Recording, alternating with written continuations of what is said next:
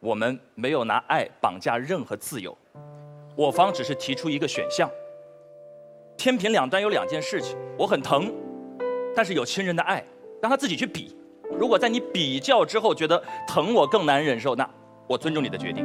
如果你觉得这份爱对我更关键、更宝贵，我即使喉管切开，可是我看到我孙子，我每天都能看到孙子，我再看到他一眼，我就觉得能让我抵住那个疼。那我希望孙子把那份挽留表达出来。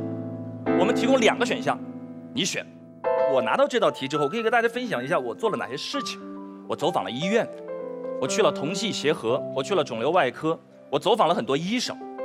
我想了解一个问题是：为什么很多绝症病人在最后会做出放弃生命这个选择？刚才我听到了很多原因，比如说他苦，他没有尊严，他不够体面等等。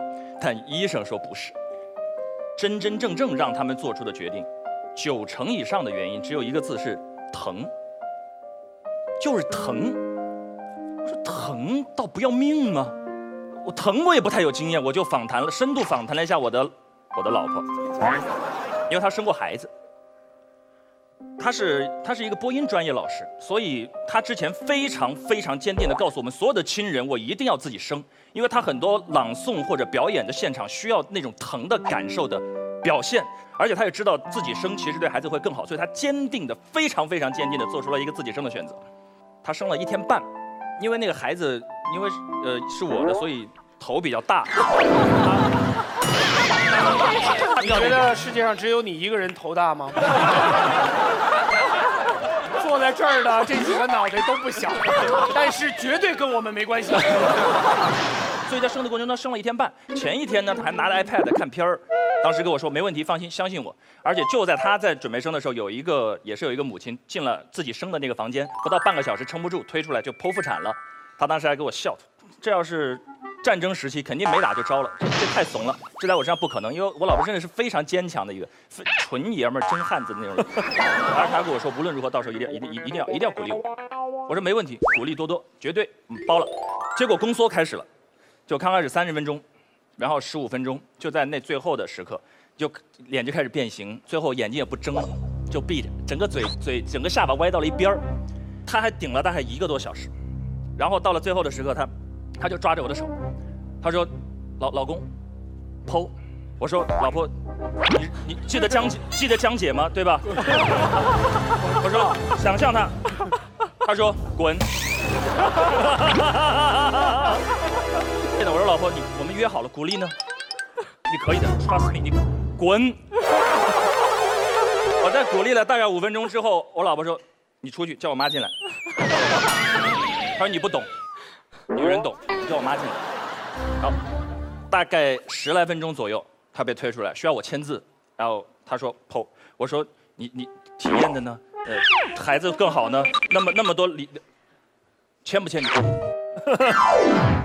但这是他当时的决定，我尊重他的决定。出来之后，在月子当中嚎啕大哭。他说你你当时为什么鼓励我？不懂就跪那了，我打我我我我我错了，行吧，我错了，我当时鼓励你还不够。后来我想，我问了他，我说你当时什么感觉？在那个状态下，没有任何感觉，整个世界就只有一个字写在那儿，疼。